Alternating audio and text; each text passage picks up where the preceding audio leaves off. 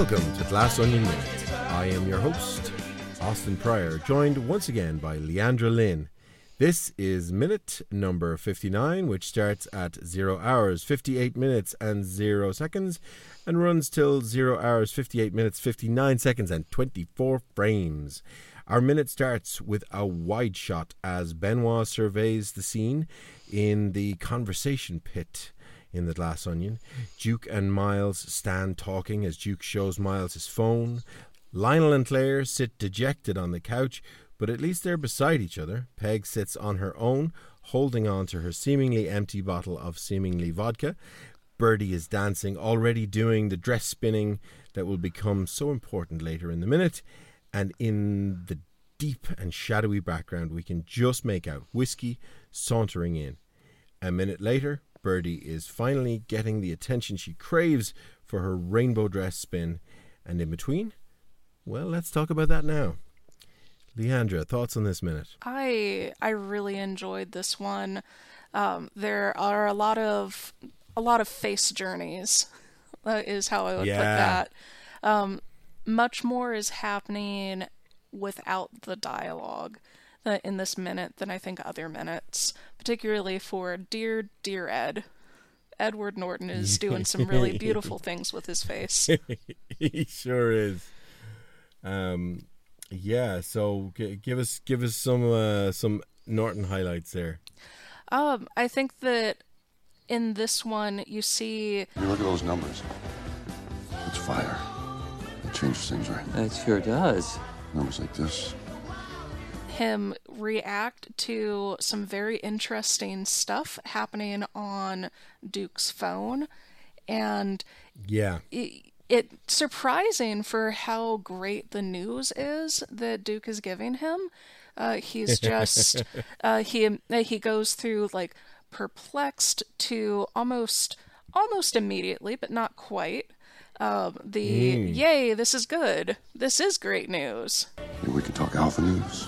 You bet your ass. Come here.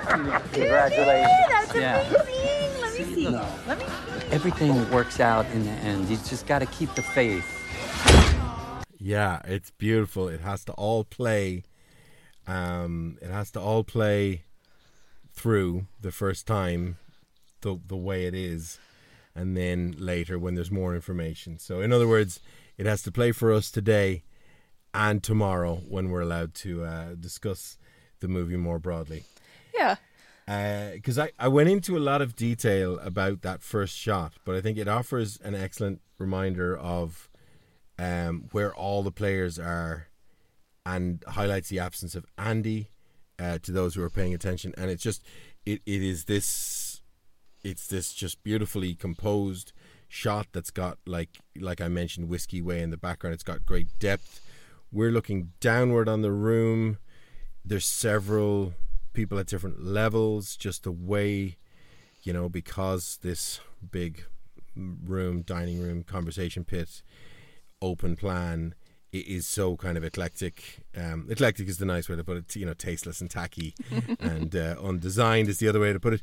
And uh, that it that it's just like there's so much going on in the frame, um, and it's just this beautiful composition, and you just kind of want to stare at it. Plus, it's also just kind of giving the audience kind of rekeying us in on the information. Um, yeah, I, I think it wouldn't be a minute of hours um, if I didn't say the uh, say the phrase classic drawing room play. So yes, this yes. this very much the uh, this tableau that's set up uh, really Yeah. does uh, make you feel like you are in the in a theater watching the stage from above. Yeah, yeah. You could imagine. You could even do like a conversation pit in the round. Oh, I'd you love could that. you could build you could build a set around this. You could do a you could do a conversation pit with, you know, and that there'd be so there's so there's depth, and you could do it in the round and have, you know, several key areas, uh, on the kind of upper part around the the pit as well, and um, oh yeah, I think we need there. we need an international adaptation of Glass Onion as a classic drawing room play. We, we Um, got to so do how it. do you mean international? Well, we're going to be the people that are directing it, of course. Oh right, yeah, yeah, Yeah, yeah, yeah. of course, of course, yeah, yeah. So we'll do it like, um, you know, the way they have like plays are beamed into cinemas live now. Yeah. So we'll have it like that. There are scenes in the Irish in the Savoy on uh, O'Connell Street that are that are beamed that are being shot in the lobby, and then when you know people are seeing them there, and then you go in to the cinema and watch the ones from your part that you've directed in what part of the states are you in again? Um, I'm over on the East Coast near Washington D.C., so I, I'll just rent out the Kennedy Center. It'll be fine. Great. Kennedy Center is what I was going to say. Just didn't want to put, you know, didn't. Hey, think big, baby. yeah, so perfect. So we'll do a simulcast, and where you and and the characters will be in the two different places as well, and it'll be like uh, we'll take the time zones into consideration, and it'll be like there'll be they'll be you know video conferencing each other as part of the. and and anytime that's not practical, we have like a mannequin with a oh, with a phone taped to its head. Yeah, yeah, yeah, because it'll all go perfectly in dress rehearsals and technical rehearsals, and then it will fail horribly in like five or six different ways on the premiere because that's how these things go. No, this is going to be great. Oh, And you heard it here Okay, cool. first. Yeah, yeah. Okay, we got to workshop this later. We'll stay on the line. This is great. Um, so yeah, so do you? Sp- funny that we're talking about that about the space and everything because my my my geography, my kind of mental map of this place is finally clear, but I realized that I've been placing things all wrong for the entire kind of even podcasting it. You know what I mean? Have, are you? Do you get like jumbled up about where things are? Oh yeah. Anytime Yeah. there's a change of camera view, I go, "Oh. Oh, I Yeah. probably I probably didn't have that right initially."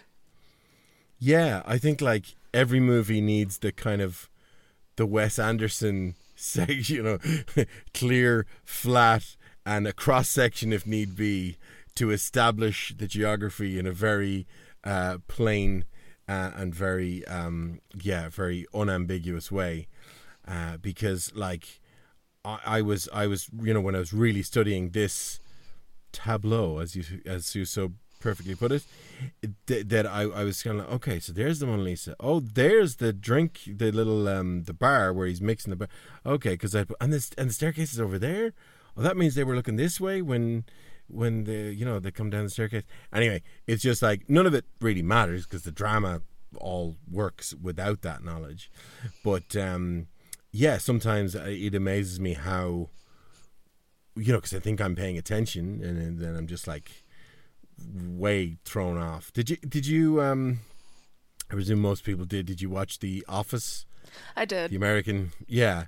So I used to always place uh, Angela, Oscar, and Kevin in the wrong part of The Office. Okay, so where where are they in in your opinion? And I'll tell you if I well, agree I with well, you. I know I know where I know where they are because I because I've now got it. I I finally got it. But like for ages, I put them br- like in a, in a place that doesn't actually make any sense if you look at.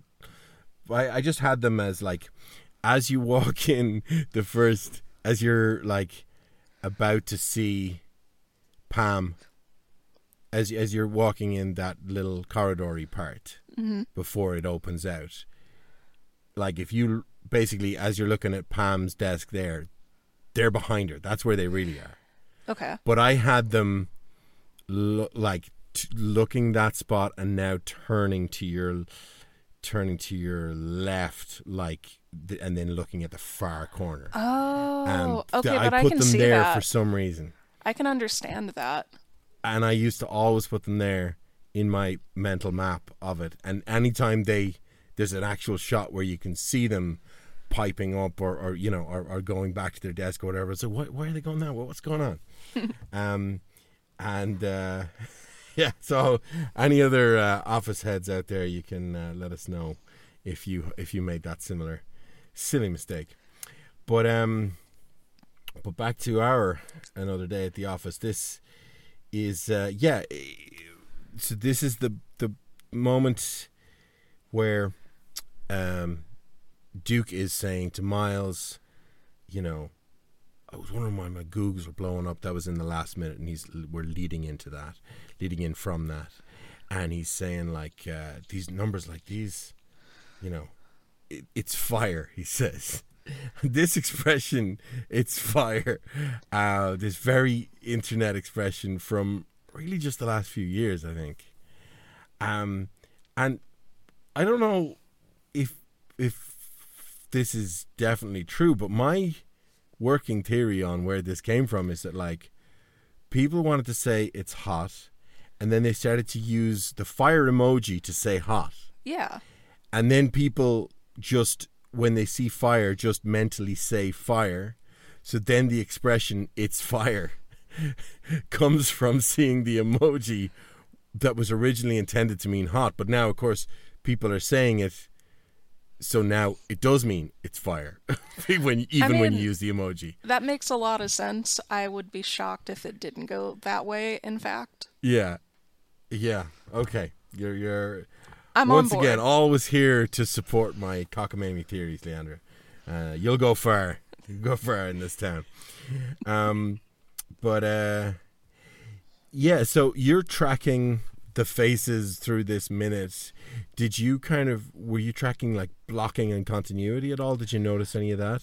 I, I really didn't. Is there anything funky going on? Well, there's like a lot of funky stuff going on in this whole section, um, where there's a lot of cuts where, you know, okay, between this cut and that, that person really had to change position, and some of them are like, I guess they were kind of moving as the camera cut. They could have ended up there, you know, um, but a lot of them are just, well, no, that's not right. But none of them stood out to me on my first or even second viewing. They've only stood out as I study minute by minute, which is like if something, if a you know so-called flaw comes out only in MXM, uh, you know, type analysis, I don't count it as a flaw. It's fine. You know what I mean? It's it's like eh, nothing should withstand to this this level, and it's like um you know, I always just would have assumed that keeping the technical side of it, keeping the continuity was so important. And then I think it was on a Coen Brothers movie, uh, I think it was on Miller's Crossing. They were talking about that in, um, one of the commentaries.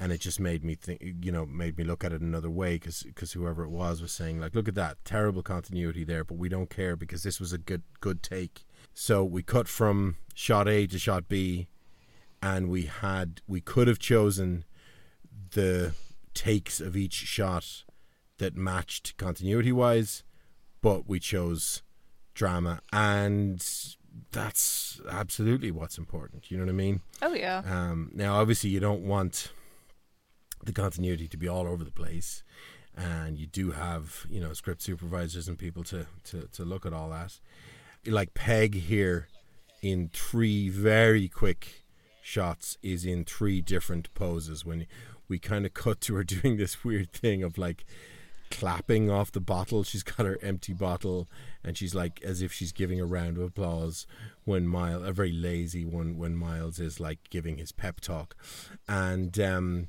and then cuts to like her in a very different pose immediately after but Miles is talking. Miles is center frame. Our attention is on Miles, and it's only when you're doing a little peg journey that you're, uh, which is always worth doing because uh, because Jessica Henwick is amazing, and she's she ca- Oh, for sure. she's just always worth watching, even when the uh, you know she's not the the main focus of the, of the shot. Guys, have I ever let you down? Have we ever not pulled through, pulled it off? You're staying. Yes? You're staying. Okay. Love it. Come on, this is our time. You feel it? I mean, what did we all used to say? Fake it till you make it and have fun while we're doing it. Yeah, it's happening.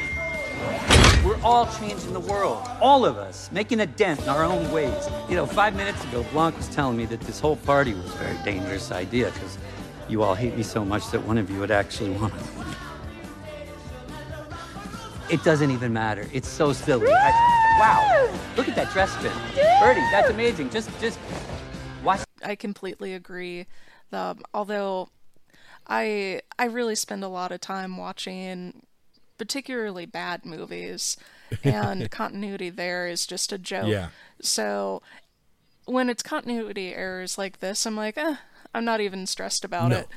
No, it it absolutely doesn't matter. Yeah, he, he Miles is getting into his pep talk here, and he says, uh, "Making dents in our own ways," which is a reference to the famous quote from Steve Jobs, who says, uh, "You know, I want to put a dent in the universe, or I want to make a dent in the universe," whatever he says.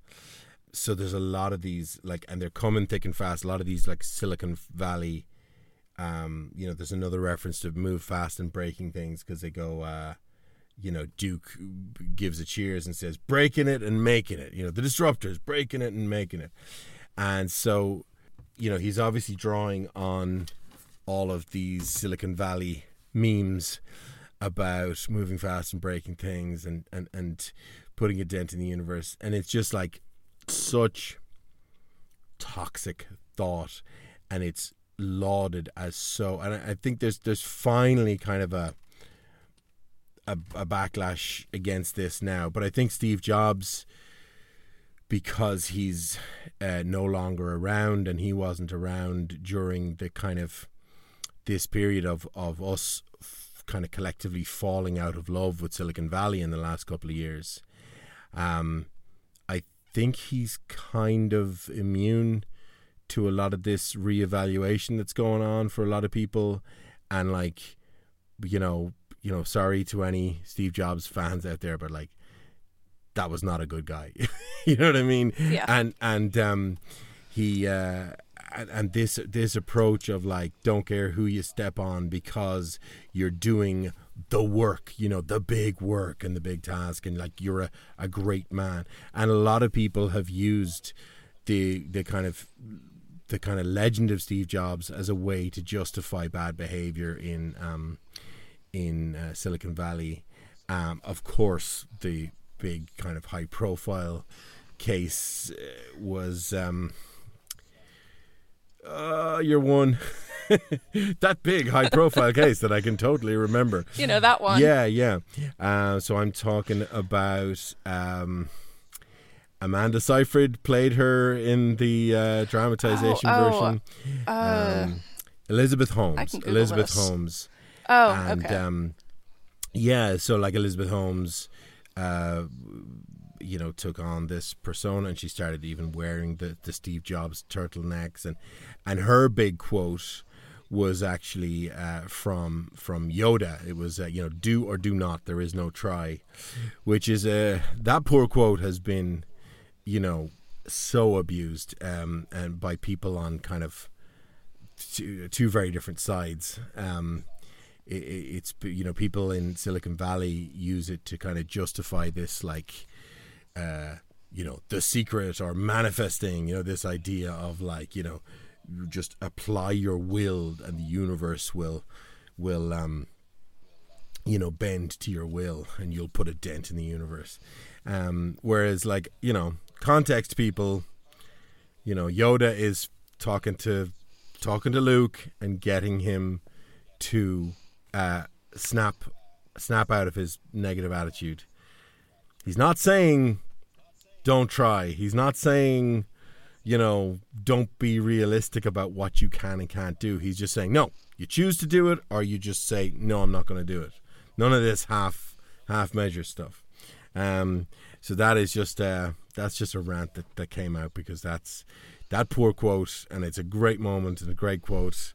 I don't agree with Yoda on everything, but that was a great uh, thing that has been like totally abused. And the other side, you'll see it is a lot of the kind of like super rational, like you know, hardline atheist kind of community will often point to it as a fallacious argument because they're taking it too literally. You know, like uh, do or do not, there is no try. It's like, well, you know, you're still attempting things, blah blah blah. You know, the, the logical fallacy Yeah. involved in it, and it's like, ah, you know, teachers and senseis and, and mentors use, you know, contradictory language and they use figures of speech all the time. It's a good learning tool, challenges you, uh, one hand clapping, etc. Anyway, that Yeah. is uh, that is I, I did not mean to go on that whole diversion there. So you know who else is just grossly overrated though? Oh yeah, Dwayne the Rock Johnson. ah, bringing it all back. He's the he's the Hollywood equivalent of a of a uh, Miles Bron type Silicon Valley Yes. figure. Yeah. Um. So you were observing in this minute the kind of um, the face gymnastics of of um, Miles Bron, Edward Norton, and I was kind of looking at it from the point of view of blocking and um, body language and having business to do. You know, um, so there's a couple of moments where when we compare it to the script, we see how much Ed Norton is adding um, and even changing the meaning of what's there without necessarily changing the exact wording, you know? So, Oh. in, yeah, because in the script, he'll say, like, um, everything, you know, I- I think we can. You see, everything works out in the end, and you've just got to keep the faith. Um, and that line is still in there, but he's changed the blocking. So in the original script, he's continuously saying that to Duke. Whereas in this version, Birdie comes in at a different moment than she does in the script and says, Let me see, let me see.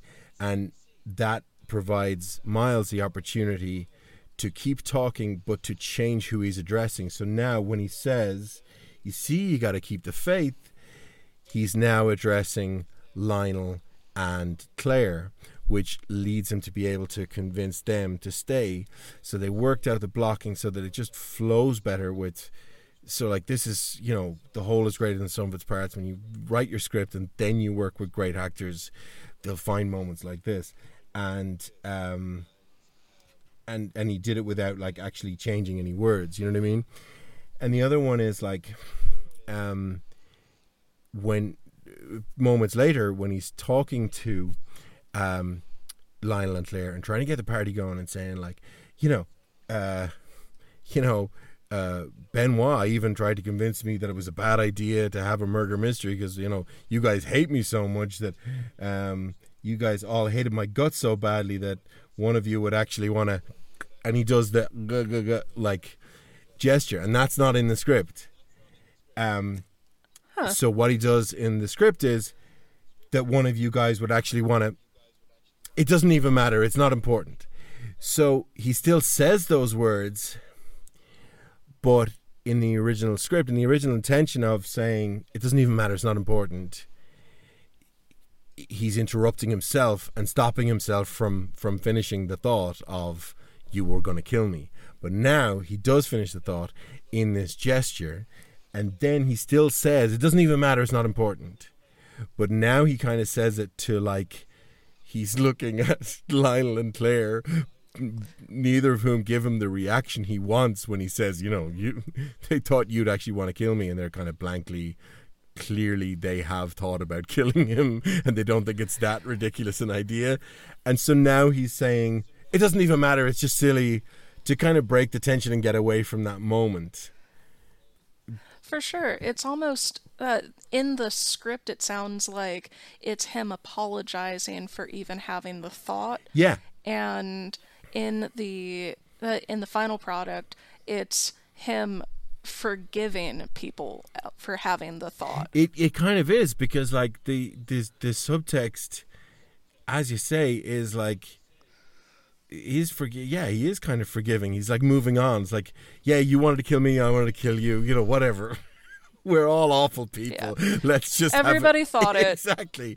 Yeah, and it's kind of like uh, how far gone would you have to be as a human being to get to the point where you mentioned the idea of your best friends, because these are his best friends, you mentioned the idea of your best friends murdering you, and they don't look like it's a crazy idea. Yeah, Like- not a single one went. What? The- yeah, No, I or laughed. Where are you getting this from? or yeah, yeah, like it, it, it just it just did not land the way he wanted it to. It's great. Um, and then yeah, and then he kind of stays with them, and I kind of think there's something great going on that I quite can't quite put my finger on when he says, "Guys, have I ever let you down? Not pulled through? Not pulled it off? Uh, you're staying, right? You're staying, okay." He's kind of like it's not really about whether he's ever let them down or not. It's more like you're staying with me because I'm me. You're all hitched to my wagon. Guys, you're staying. You know, like there's a much more the fact that he that he ends it with you're staying. Okay.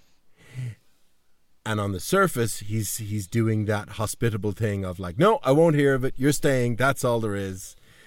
Um, but underneath it, it's this kind of like, guys, I'm the boss. I say what happens here.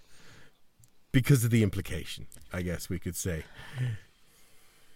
For sure, there's that. There are some things that you can't say no to uh, in that incredibly unbalanced power dy- uh, dynamic. You really can't. It's like if you're best friends with your boss, and uh, it's like, oh, you don't.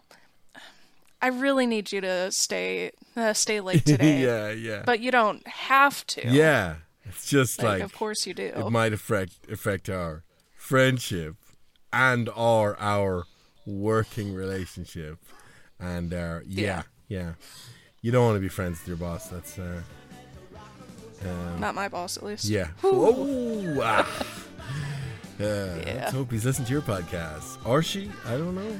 Or are they? Hey, what? Look at look at me. Look at the assumptions I'm making. Um, but uh, but yeah. So I think that that about wraps it up for this minute. Unless you've got other thoughts. I do not. Head empty. cool, cool. Um, so one more time, give us a plug there. Tell us where you can be reached. Absolutely. You can find me at RockyHorrorMinute.com or any place where you get your podcasts at Rocky Horror Minute. good stuff. And you can uh, find this show at its Twitter handle of at Glass Onion Min, all one word. And of course, wherever you are listening, please make sure you're subscribed and give the podcast whatever vote or thumbs up or review you can on whatever platform you're using because it all helps boost visibility. As for us, that is all for today. We will see you tomorrow on another Glass Onion Minute.